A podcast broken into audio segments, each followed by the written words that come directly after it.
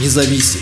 Новости Баренц обзор. Финляндия попросила ЕС помочь с охраной границы. На фоне потока мигрантов из России Финляндия обратилась в агентство по охране границ ЕС с просьбой выделить 60 сотрудников для обеспечения охраны границы. Уже третий день подряд беженцы на велосипедах прибывают на территорию финской Лапландии через пункт пропуска Сала. В среду их число составило 51. Состояние одного мигранта было настолько плохим, что для него была вызвана машина скорой помощи, сообщила пограничная служба Финляндии вскоре после закрытия пункта пропуска.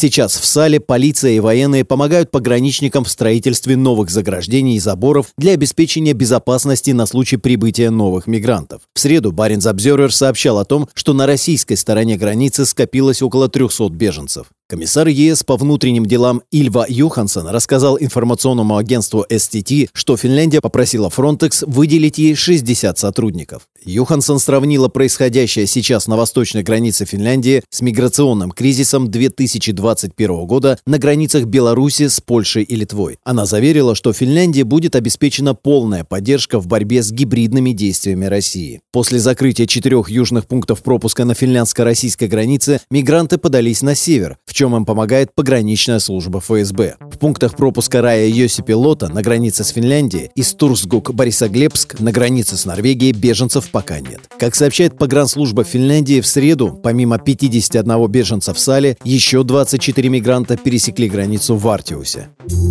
Баренц обзор.